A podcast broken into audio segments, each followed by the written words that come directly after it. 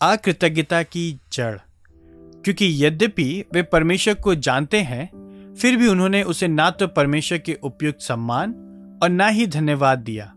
वरन वे अनर्थ कल्पनाएँ करने लगे और उनका निर्बुद्ध मन अंधकार में हो गया।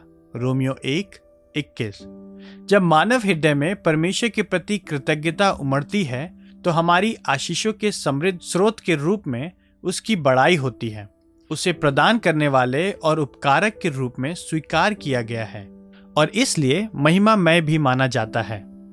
परंतु जब हमारे प्रति की गई परमेश्वर की महान भलाई के लिए हमारे हृदय में कृतज्ञता नहीं उमड़ती है तो संभवतः इसका अर्थ यह है कि हम उसकी प्रशंसा नहीं करना चाहते हैं। हम उसको अपने उपकारक के रूप में सम्मान नहीं देना चाहते हैं। और इसका एक बड़ा कारण है कि मनुष्य स्वभाव से परमेश्वर को सम्मान के साथ धन्यवाद नहीं देना चाहता है, या उसे अपने उपकारक के रूप में महिमान्वित नहीं करना चाहता है।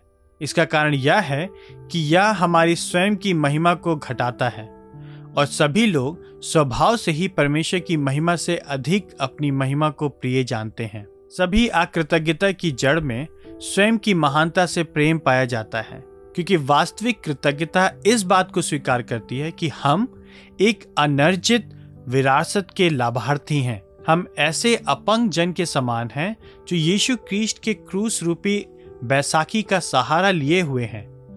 हम लकवाग्रस्त हैं जो परमेश्वर की दया द्वारा प्राप्त श्वास में मिनट दर मिनट जी रहे हैं। हम तो स्वर्ग के पाले में सोए हुए बच्चे की नाई हैं। स्वाभाविक व्यक्ति बचाने वाले अनुग्रह के बिना स्वयं के विषय में इस प्रकार की छवियों पर विचार करने से घृणा करता है। अयोग्य लाभार्थी, अपंग, लकवाग्रस्त, बालक, ये शब्द परमेश्वर को संपूर्ण महिमा देने के द्वारा व्यक्ति की महिमा को लूट लेते हैं।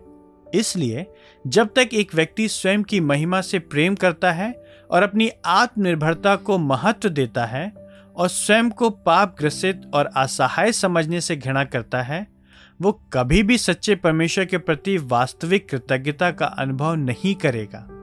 और इसलिए वह कभी भी उस रीति से परमेश्वर की महिमा नहीं करेगा, जैसे कि उसे करना चाहिए, परंतु वह केवल अपनी ही महिमा करेगा। यीशु ने कहा, भले चंगों को वैद्य की आवश्यकता नहीं, परंतु बीमारों को है। मैं धर्मियों को नहीं, परंतु पापियों को बुलाने आया हूँ। मरकुस दो, सत्रह। यीशु उन लोगों की सेवा करने नहीं आया था, जो इस बात पर बल देते हैं कि वे ठीक हैं। वह तो एक बड़ी बात की मांग करता है, कि हम स्वीकार करें कि हम महान नहीं हैं। यह अभिमानियों के लिए तो बुरा समाचार है, परंतु उन लोगों के लिए मधुर संदेश है, जिन्होंने अपनी आत्मनिर्भरता का मोह छोड़ दिया है, तथा परमेश्वर की खोज कर रहे हैं।